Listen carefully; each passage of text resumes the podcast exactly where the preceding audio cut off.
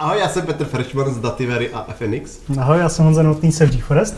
A pokračujeme druhým dílem z Národního centra kybernetické bezpečnosti a tentokrát se budeme bavit o tom, co dělají, jak nás chrání a jaké hrozby nám hrozí.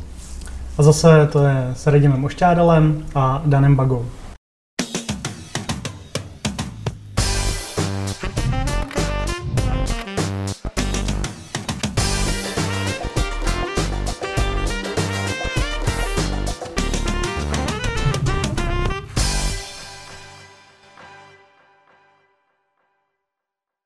Tak a sedíme tady zase s Radinem Ušťádalem a Danem Bagem.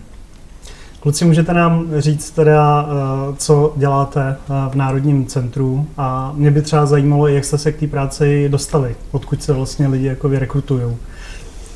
Tak uh, já v podstatě mám na starosti tu technickou část, která je vládní CERT, Computer Emergency Response Team a v podstatě naším hlavním úkolem je Eh, řešení kybernetických útoků, incidentů, které se stanou buď to ve státní správě nebo v kritické informační infrastruktuře.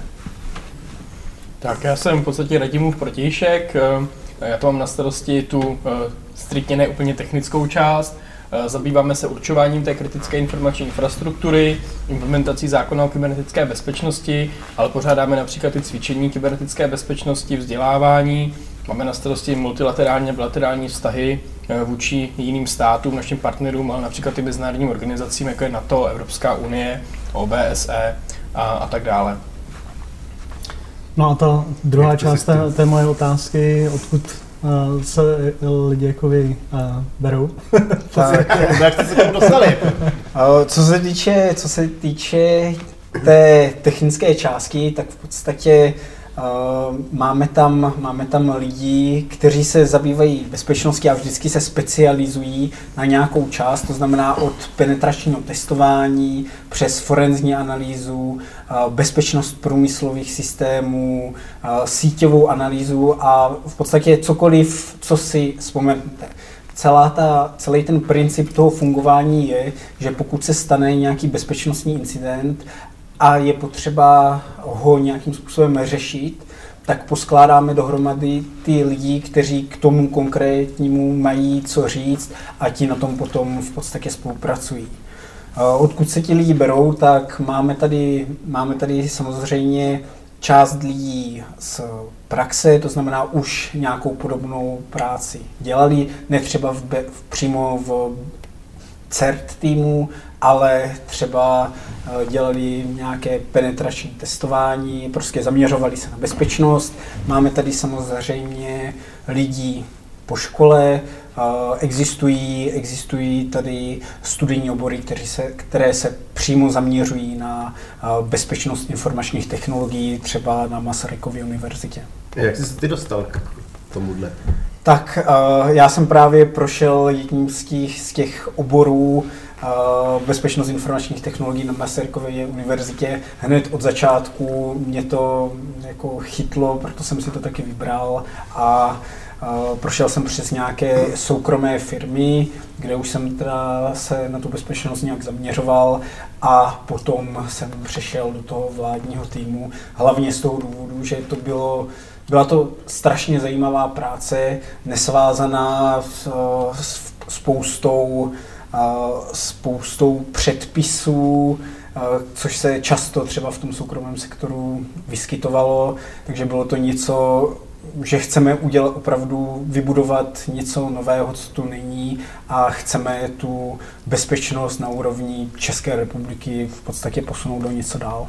Vidíš, jako intuitivně bych eh, si právě představoval, že těch předpisů tam budete mít naopak daleko víc než v soukromém uh, sektoru. Ono, je, ono, ono to je v podstatě jiný typ předpisů. Jakoby třeba v té, nebo je, jsou svázané těmi předpisy uh, třeba nějaké nákupy hardwareu, nějakých věcí a td.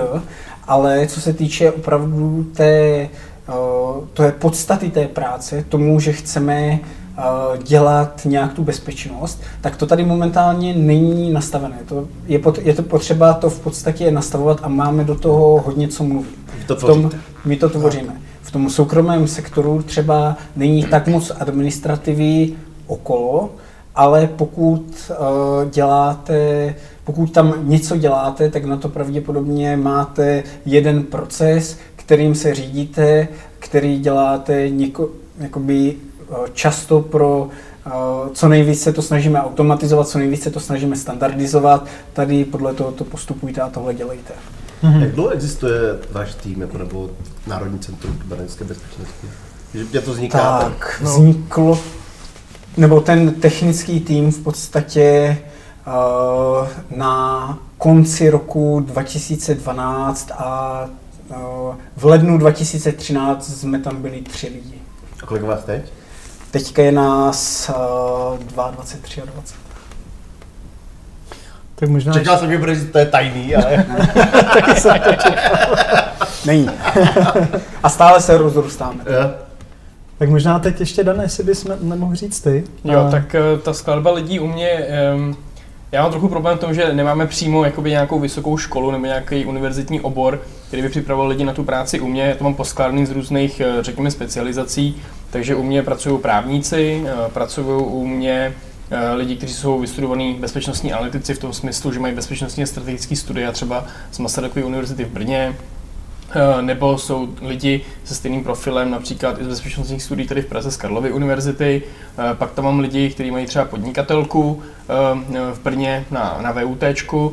Ten rozsah těch aktivit náš je, je strašně široký, je horizontálně hrozně rozplizlý, když to tak řeknu že tam řešíme věci jak mezinárodní právo a OSN a EU, tak tam řešíme i určování kritické informační infrastruktury, kde potřebujete mít technický zázemí a musíte být schopni vyhodnocovat dopady těch systémů, kdyby například selhaly. Po toho máme nějaký kritéria, které jsou daný zákonem, ale tento, to pole působnosti je opravdu široký. Pak tam máme lidi, kteří se zabývají vzděláváním. Takže eh, hledáme třeba i lidi, kteří jsou pedagogové, aby mohli hm, propojit, řekněme, tu naší znalost s didaktikou, jak to dostat k té audience naší, která má být nějakým způsobem vzdělaná, ať už jsou to státní úředníci, kteří pracují s nějakýma těma systémama, anebo je to třeba nějaká širší veřejnost, eh, která by si měla osvojit nějakou digitální hygienu a podobně. Jo. Mm-hmm. Jak jsem se k tomu dostal já? Eh, já nejsem absolventem nějakého oboru, který by na to byl, já jsem v té době byl v zahraničí, když se to začalo tady budovat. Papírově to centrum vzniklo 2011 vládním usnesením, ale začalo se potom naplňovat lidma až, až, až později. Já jsem nastoupil o chvilku později než Radim, teď v letě to budou čtyři roky, co jsem tady. A já jsem v zahraničí, kde už jsem předtím pracoval pro stát na různých pozicích, ale pak jsem si řekl, že už toho mám dost. A šel jsem do zahraničí eh, na, na vysokou školu na Univerzitu Bundeswehru v Mnichově, eh, propojenou ještě s Marshallovým centrem, což je americká vojenská základna, no, vzdělávací instituce taková. No a když jsem tam právě studoval, tak přišla nabídka nebo byla možnost sem nastoupit. A přesně jak říká Radim, jako bylo to něco, nikdo to tady před náma nedělal, eh, bylo to úplně na zelený louce a v podstatě jsme dostali důvěru vedení v tom, že jsme mohli začít aplikovat nějaký řekněme vlastní eh, vize nebo vlastní vědomí toho, jak by to mohlo nebo mělo fungovat což si myslím, že se zatím asi docela daří. Ten, ten kolektiv, který tam máme, já i radím, tak, tak je mm, opravdu hodně specifický, je mladý, je dynamický, teď To musí být. No. jsme, jsme, jsme hodně, hodně takový jiný, než jak by si asi možná vaši diváci představovali státní zprávu. Byť jsme státní zpráva, jsme ústřední orgán státní zprávy v tuhle chvíli a, a budeme, ale opravdu přesně popisuje radím, ta administrativa tam samozřejmě je kolem mm-hmm. toho, ale způsoby, jak věci děláme, tak my na to musíme v podstatě přicházet. My to vyvíjíme, přicházíme s těma novýma cestama, s těma novýma konceptama, jak se k něčemu postavit ať už jsou to technické postupy, nebo už jenom komunikace s těma rezortama, nebo nějaké eh, metodiky eh, pro krizové řízení a podobně. Takže je to, je to nesmírně dynamická, ale hlavně strašně obohacující a kreativní práce, což je asi to, co naznačoval Radim, když mluvil o tom soukromém sektoru, že tam opravdu, když máte něco funkčního, tak jedete v těch mhm. zajetých kolejích, to, to tady úplně není. No. Každý den přicházíme na nějaký problém, který je potřeba řešit. Hlavně přijde, že ta bezpečnost ty, ta je taková jako okrajová u firm, když to u vás je to, to klíčový. A... No u nás je to core business. No. A, a, zvlášť, a zvlášť ještě mi přijde zajímavý to, že před deseti lety to, co děláte, skoro vůbec nebylo potřeba. A za deset let to bude potřeba stokrát tolik než dneska, jako, protože ta, ta, ta IT infrastruktura je čím dál tím větší a ty útoky přesto budou mnohem větší, jako než, než je dneska. Nebo teda mohou být. Mohou mít hlavně mnohem větší dopady.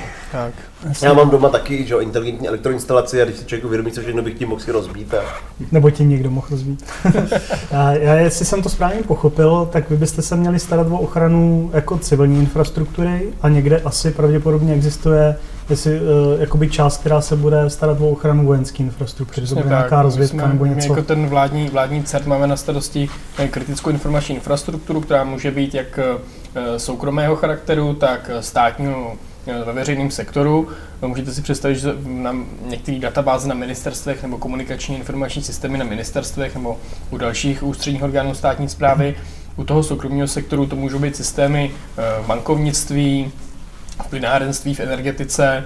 Eh, například eh, jedním z naší, naší konstituence patří tam například i řízení letového provozu a podobně. To jsou prostě systémy, které kdyby selhaly, tak by to mělo signifikantní vliv na, na schopnost státu fungovat, nebo by to mělo nějaký dopad na zdraví eh, obyvatel například. Co se týče těch vojenských systémů, tak my naší činnost máme v podstatě jakoby, takovou, takovou ohrádku danou zákonem, který vychází z, krizo, z krizového zákona, Eh, takže máme na starosti přesně, jak říkáš, ty civilní systémy, ty vojenské systémy má na starosti vojenský CERT, eh, který je pod agenturu komunikačních a informačních systémů Ministerstva obrany a ten má eh, tedy ve výjimku mandát, aby chránil systémy Ministerstva obrany a armády České republiky. Ta spolupráce tam je mm, velmi blízká, o tom případně může říct radím.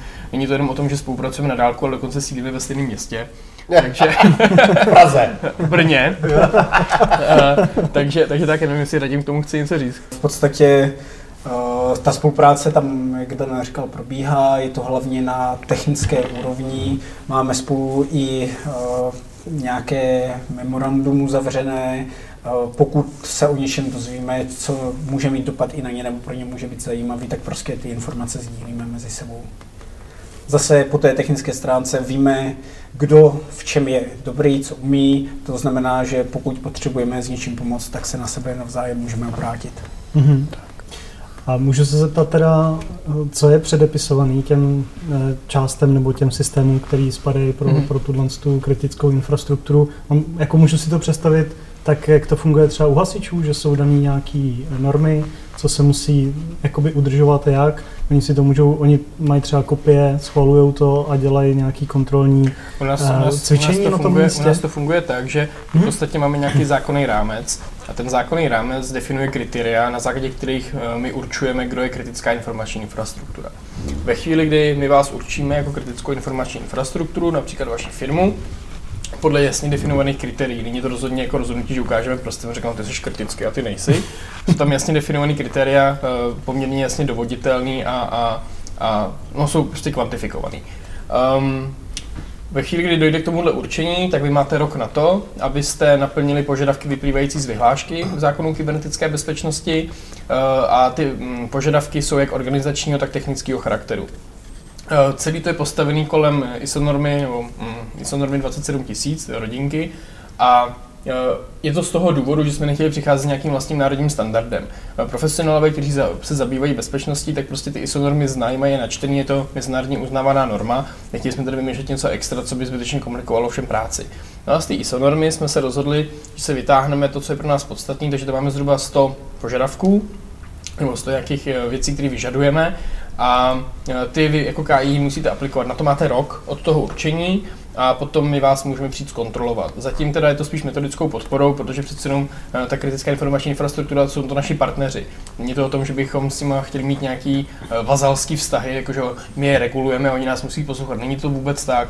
My potřebujeme to byl partnerský, vysoce kooperativní vztah, takže ve chvíli, kdy my někoho určíme, tak naopak s ním zahajujeme spolupráci, pomáháme se, řekněme, zaváděním těch kritérií, ne, pardon, ne těch kritérií, ale těch požadavků.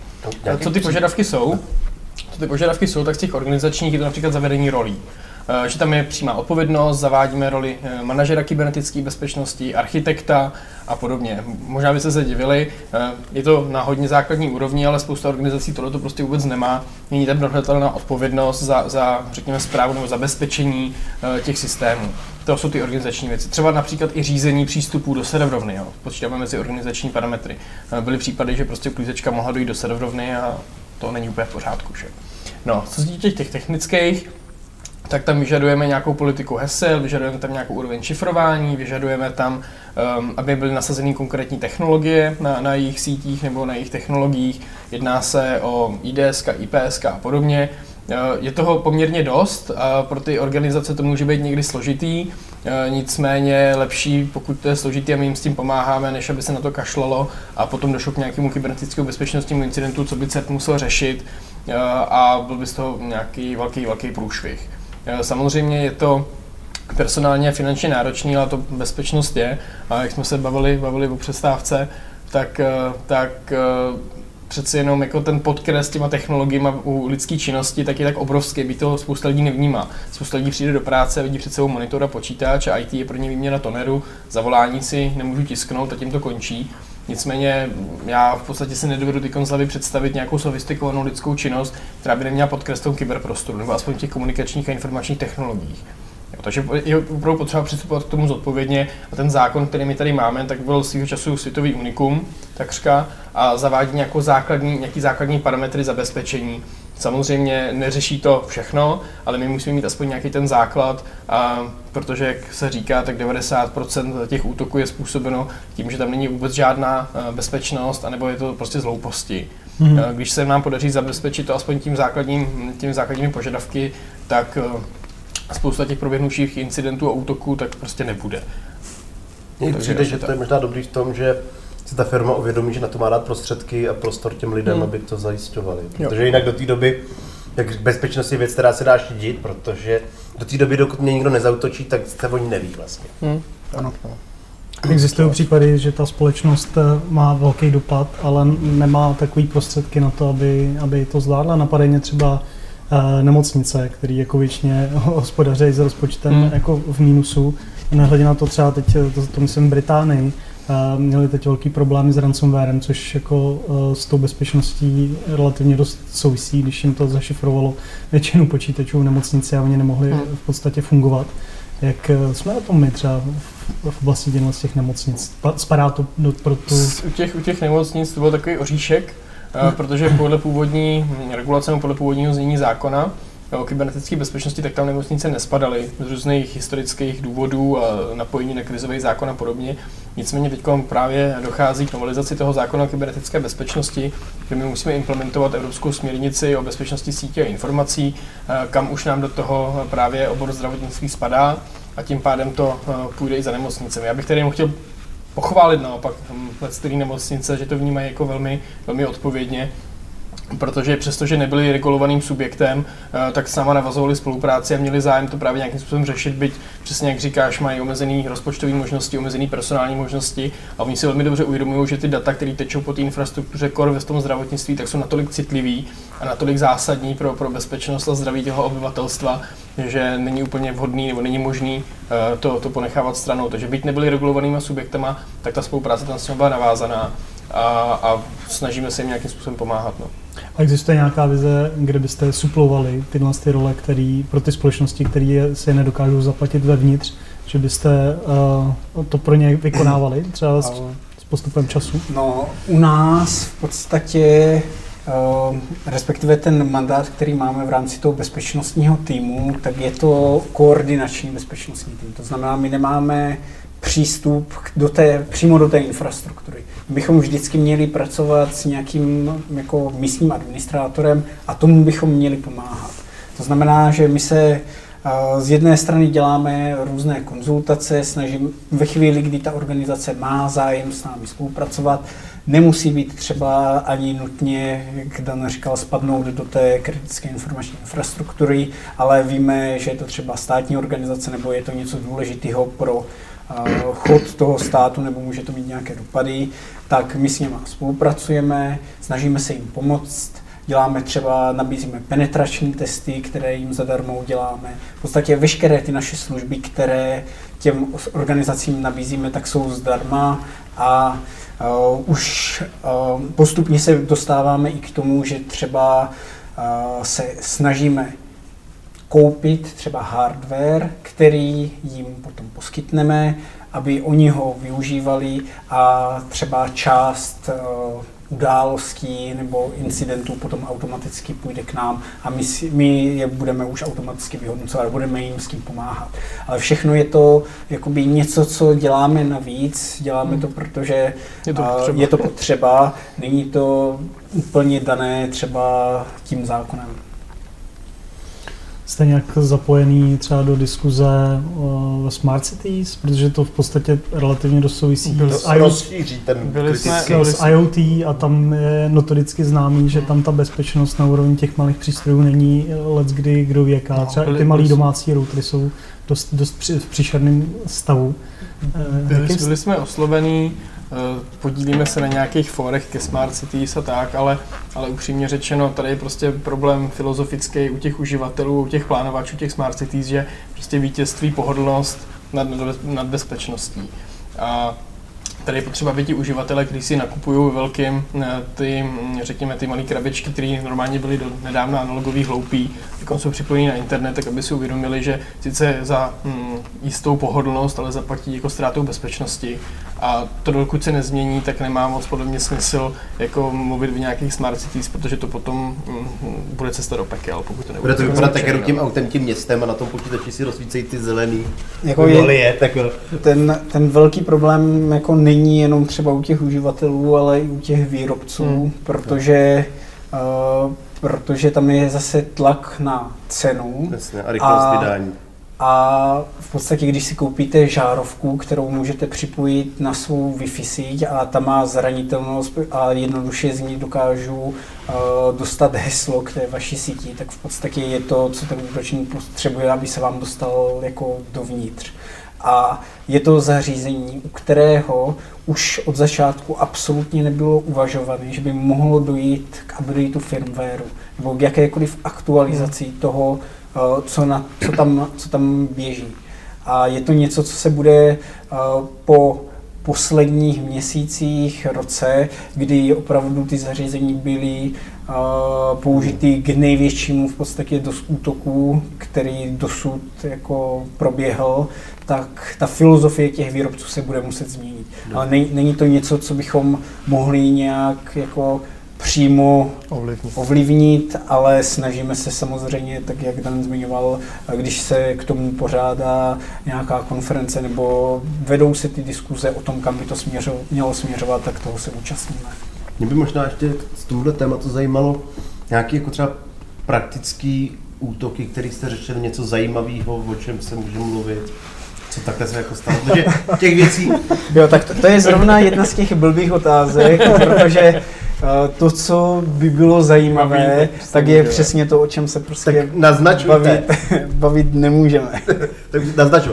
No tak oni nautočili někam a nemůžeme jo. říct kam no, a nemůžeme no, říct to, kdo. No, no, Přesně, přesně, a něco provedli, ale nemůžeme říct co. Přesně tak by to v podstatě probíhalo.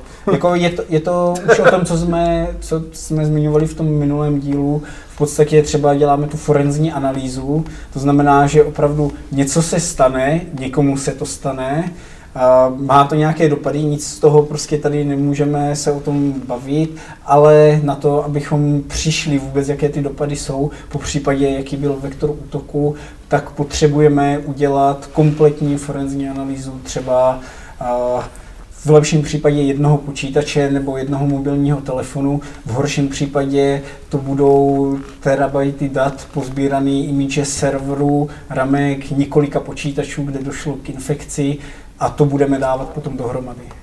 To znamená, že e, jako řešíme, řešíme opravdu incidenty od těch, které se vyřeší během hodin, to znamená, bude to různý phishing, podobné věci, až po incidenty, kdy došlo třeba k prolomení opravdu bez, jako ten útočník se dostal dovnitř, něco tam dělal, něco si odnesl a to jsou potom incidenty, které, kde to řešení může trvat měsíce, jednotky let třeba. Mm-hmm.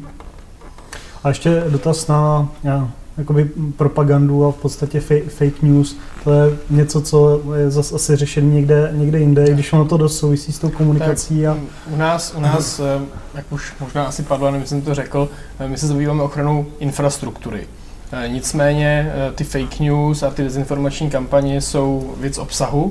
Na druhou stranu přesně jak říkáš, jako ten obsah se po něčem šíří a setkáváme se s tím, že pro šíření toho obsahu jsou využívaný různý, hm, řekněme, distribuční systémy, nebo třeba jsou jakoby narušený, narušená integrita nějakého distribučního systému, aby to prostě mělo ještě lepší, jakoby, řekněme, distribuci toho, mm-hmm. toho, toho, toho obsahu.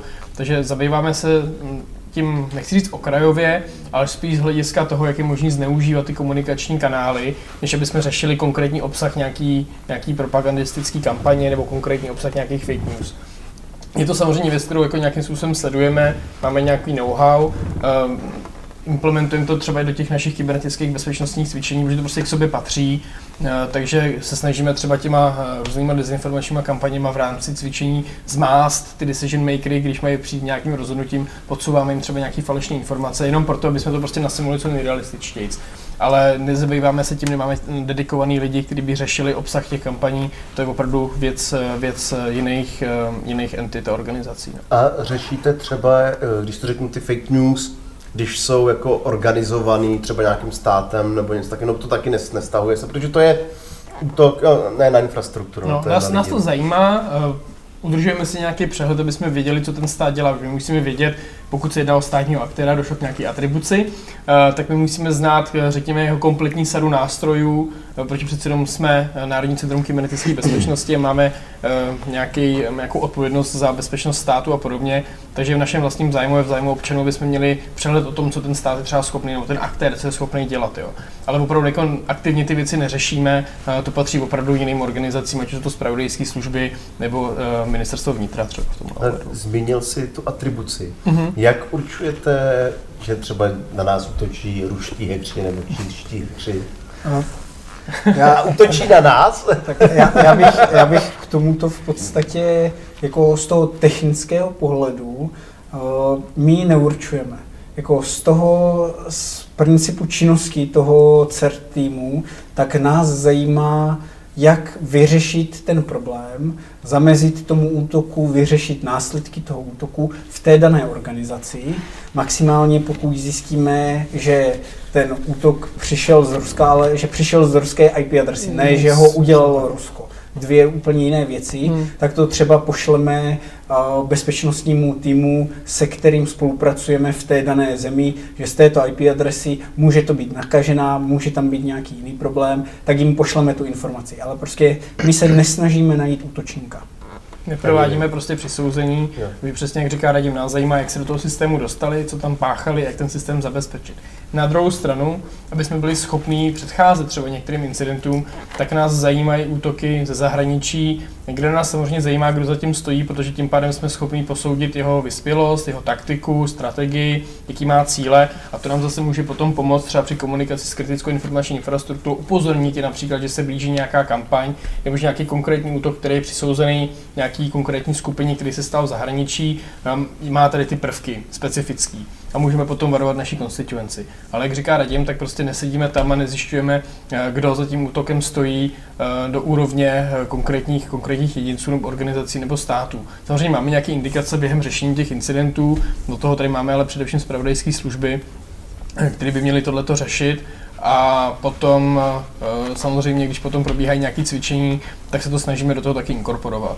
Protože problém té atribuce není jenom o tom, že my to neděláme, ale je to strašně, strašně složitý. Eh, po té technické stránce i po té politické stránce. Eh, po té politické možná ještě trošičku víc, protože tam jsou překážky, na které by člověk občas ani nemyslel.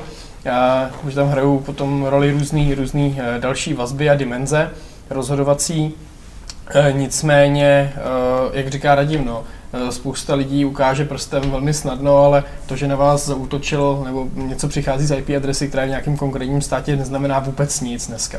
A já si dovolím možná jen takovou mm, neúplně pozitivní věc říct. Um, to, že my bychom byli schopni provést nějakou atribuci po technické stránce, vůbec neznamená, že by to například u soudu prošlo jako důkaz. To, Jasně. jako opravdu chytit toho člověka příčinu je takřka nemožný s dnešníma možnostma technickými. Jo. Mm-hmm. Na druhou stranu asi by to spíš bylo v tom mezinárodním právu, většinou není potřeba jít k soudu, jako, nebo ani to nejde moc. Jako, no to, to, to ne, ale například pokud byste chtěli provést jako opravdu hodně jako, jako absolutní atribuci, tak potřebujete úplně jinou, nebo potřebujete daleko širší paletu nástrojů, než je pouze nějaká technická analýza, nebo nějaká analýza zájmu a prostředků nějakého konkrétního státu nebo skupiny, ale musíte tam využívat nástroje nebo kapacity, které mají třeba zpravodajské služby. Jo. A to už se prostě dostáváme do úplně jiných sfér, že pak taky záleží na tom státu nebo na té na entitě, která byla napadená, jestli vůbec má zájem z nějakých mnoha dalších důvodů někoho ukázat prstem. A to už jsou opravdu, no, řekněme, ve sférách, které jdou úplně mimo nás a, a netýkají se nás. Mm-hmm. Řešili jste nějaké eh, věci ve spolupráci s dalšíma státama? To znamená, kdyby jakoby ty, ty národní uh, certy byly na to příliš krátký a vyžadovalo to spolupráci uh, třeba celoevropskou? uh, jakoby, uh, v podstatě ty certy fungují hodně jako nějaká komunita. To znamená, že my jsme v kontaktu s těma dalšíma certýmama z jiných států. Uh, pokud řešíme nějaký incident, v 99% prostě to nejde z České republiky, jde to ze zahraničí, to znamená spolupracujeme s těma dalšíma zahraničníma týmama a uh, jakoby Eh, ta koordinace tam probíhá, já zmiňoval třeba to Vanakraj, to znamená, že eh, řešilo se, v kterých státech o, už to třeba zaznamenali, jaký to měli dopady, sdílel se ten škodlivý kód, další věci. Takže pokud se jedná třeba o něco globálního, tak eh, bavíme se i jako na širším víc týmů dohromady. Mm-hmm. A, a máte třeba nějaké jako možnosti působit i na výrobce softwaru? A taková, takový ten nešvary ve smyslu 10 let nahlášená chyba, která prostě není operovaná, protože není, není zájem. A přesto, přesto, když se pak člověk jako rozlídne po nemocnicích a vidí tam někde hmm. Windows XP, Víte, jako pro kraj vydali aktualizaci, nebo to nebylo Vanakraj? Vydali, vydali, vydali, no. No takhle, my nemáme žádný zákonný nástroj, který by nám tohle umožňoval, tak je to spíš na tom, jako vytvořit si nějaký, řekněme, partnerský vztah nebo jako funkční spolupráce s tou entitou a, a vzájemně na sebe působit a, a nějakým způsobem je po dobrým motivovat k tomu, a, aby e, napravili třeba tu danou situaci, kterou si předestřel. Ale jako my nemáme, nemáme mandát a myslím si, že by to nebylo ani správný. Mm-hmm. My jsme měli schopnost prostě přijít ukázat prstem a tohle musíte spravit a tohle musí takto být.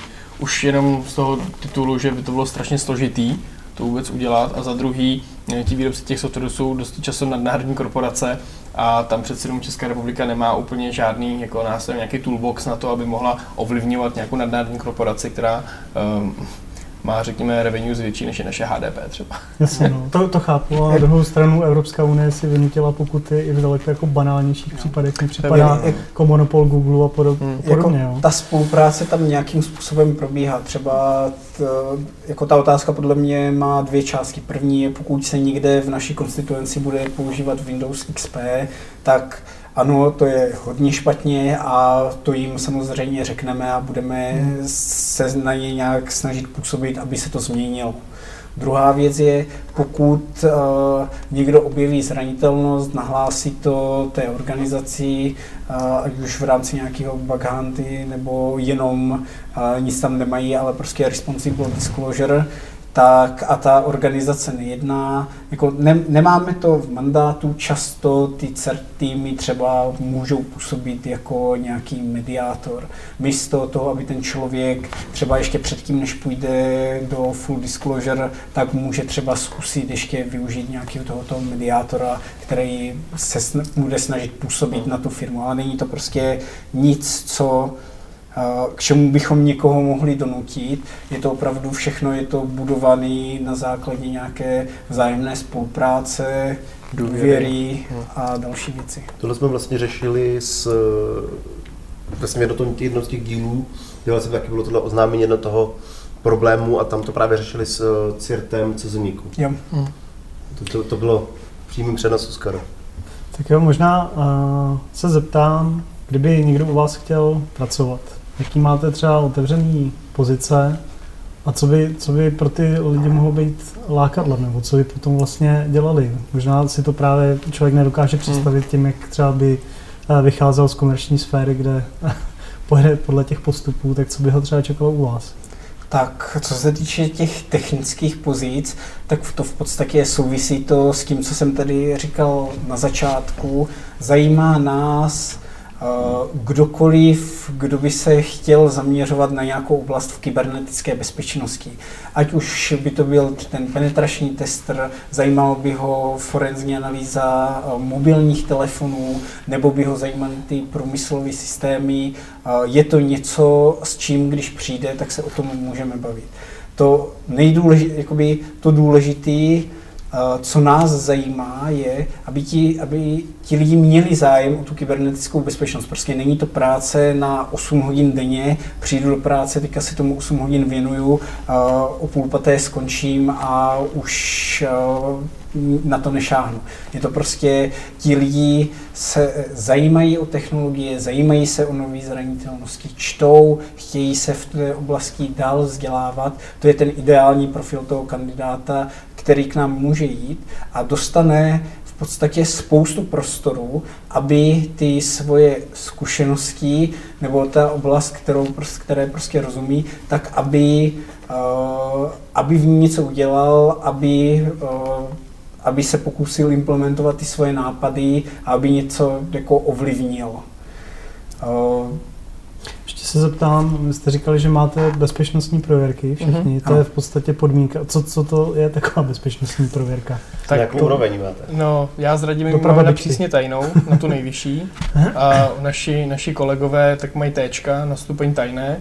Eh, co to znamená pro toho konkrétního jedince, pokud by se k nám hlásil, tak uh, musí projít samozřejmě nějakým pohovorem a pokud by prošel tím pohovorem po té odborné stránce a té lidské stránce, že vybíráme si lidi, aby zapadli do, do toho kolektivu, že na tom si hodně zakládáme, že máme velmi nadstandardní vztah k tomu kolektivu, tak potom ho čeká bezpečnostní řízení takzvaný a, a psychologické testy. Co týče toho bezpečnostního řízení, tak jeho výsledkem je udělení či neudělení té bezpečnostní prověrky. V případě na tu úroveň T, tak v podstatě musíte doložit, kde jste bydleli, s kým jste bydleli, jaký jste měli příjmy a podobně. Ne každému tohle konvenuje, neznamená to rovnou, že má nějaký černý svědomí, ne každému se prostě chce tady ty informace o sobě poskytnout na jedno místo v jednom balíčku. To je prostě věc každého, jak se rozhodne. Eh, nicméně je to daný tou problematikou, kterou tam řešíme. Neznamená to, že všechno, co děláme, tak je super ultra tajný. Ty prověrky slouží právě ale i k tomu, eh, aby si ten úřad nebo ta instituce, která nás zaměstnává, potažmo stát, aby si nás prověřil, eh, zda nemáme nějaký skvrny v minulosti, nejsme třeba vydíratelný, nebo aby něco nebylo zneužitý, zneužitelný proti nám do budoucna.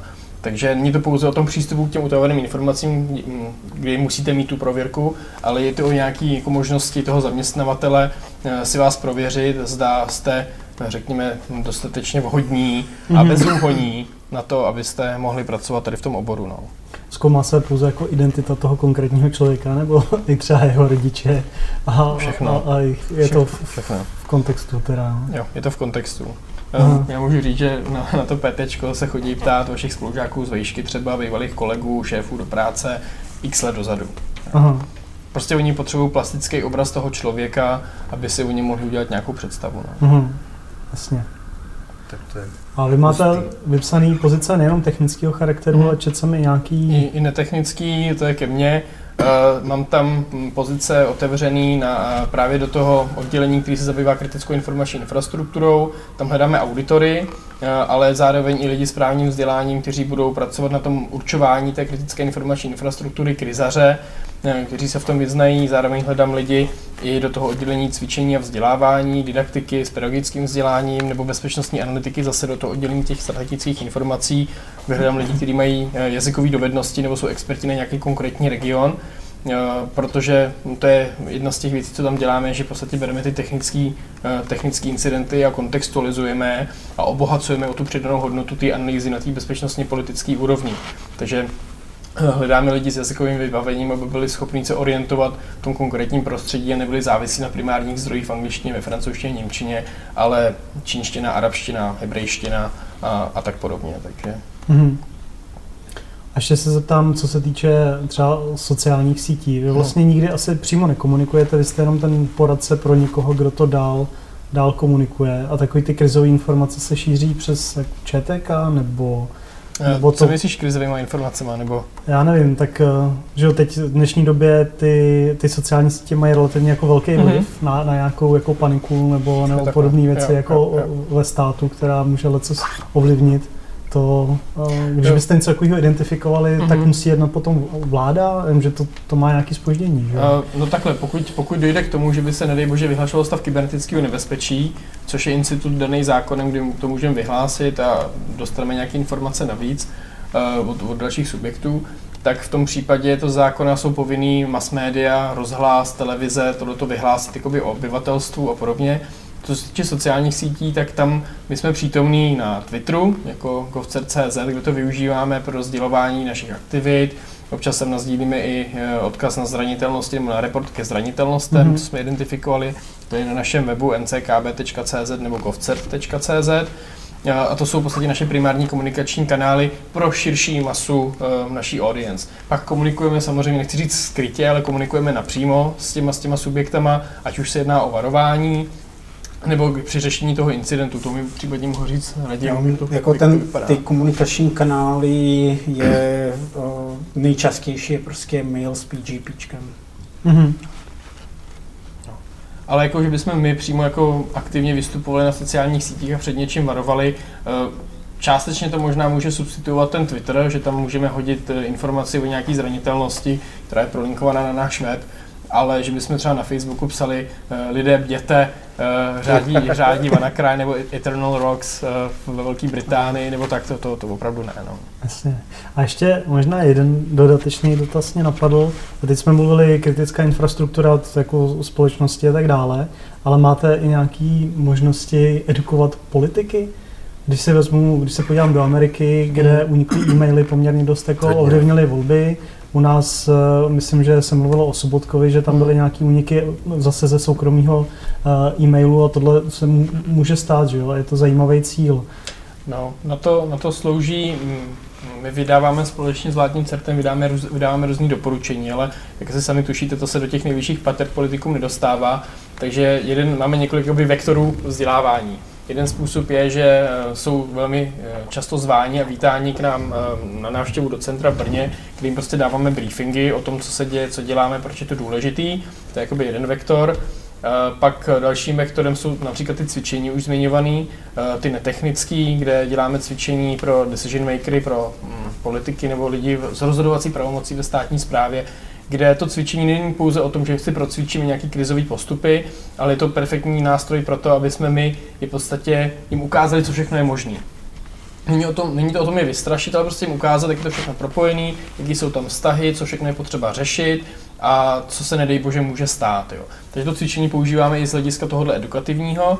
No a potom uh, ta právě to, to oddělení té strategické analýzy nebo strategických informací analýzy, eh, tak zpracovává ty kontextuální analýzy těch incidentů a to je materiál, který prostě posíláme rovnou nahoru, eh, bývá v krátkém rozsahu, jsou tam čtyři úrovně ponoru eh, do těch informací, jste premiér, máte pět vteřin, přečtěte si titulek, jednu mapku, možná jeden řádek, jste náměstek ministra, máte pět minut, jo, máte dvě minuty, přečtěte si prostě prvních několik odstavců a každý ten ponor vám musí prostě dát nějakou informaci, kterou vy můžete, můžete dál pracovat. A to je třeba další ze způsobů, jak my ty politiky můžeme nějakým způsobem edukovat v tom, co se mhm. děje. Potom máme ještě e-learning, pracujeme na e-learningu, který bude povinný pro, pro zaměstnance ve státní správě tam to není teda přímo cílení na politiky, ale cílení zase na, na, na zaměstnance ve veřejné sféře, ve státní správě a tam si o toho slibujeme, že se prostě na vyšší úroveň ty digitální hygieny, eh, kde těm lidem říkáme, jak mají šifrovat, jaký mají používat hesla, nemají používat hesla, na co mají klikat, jak se mají čemu bránit a podobně. To jsou prostě taky ty základní principy digitální hygieny, jak se chránit, Eh, nejen při práci s nějakým konkrétním systémem, který spadá do naší konstituenci, ale chránit sám sebe v každodenním životě, protože prostě to jsou propojené světy. Že jo? Když někdo bude chtít udělat eh, nějakou sofistikovanou sperfishingovou kampaň, tak eh, se bude snažit a nebude vůbec rozlišovat mezi vaším soukromým životem a vaším pracovním životem. Prostě jakmile se dostane k nějaký informaci, kterou může využít, tak ji prostě použije. Může to být něco o vašem koníčku, o kterém třeba v práci nemají ani Jánuk. No. Takže mm-hmm. asi tak. Tak jo, tak já si myslím, že tenhle díl bych mm, pro teď už ukončil. Určitě by se povídalo rádo dál. Pokud chcete pracovat v bezpečnosti a opravdu ovlivnit český stát, tak vás je to asi nejlepší. Takže děkuji. Kluci, děkujeme za rozhovor. Díky. Díky, no. Díky. Díky moc. Ahoj. Ahoj. Čau. Čau.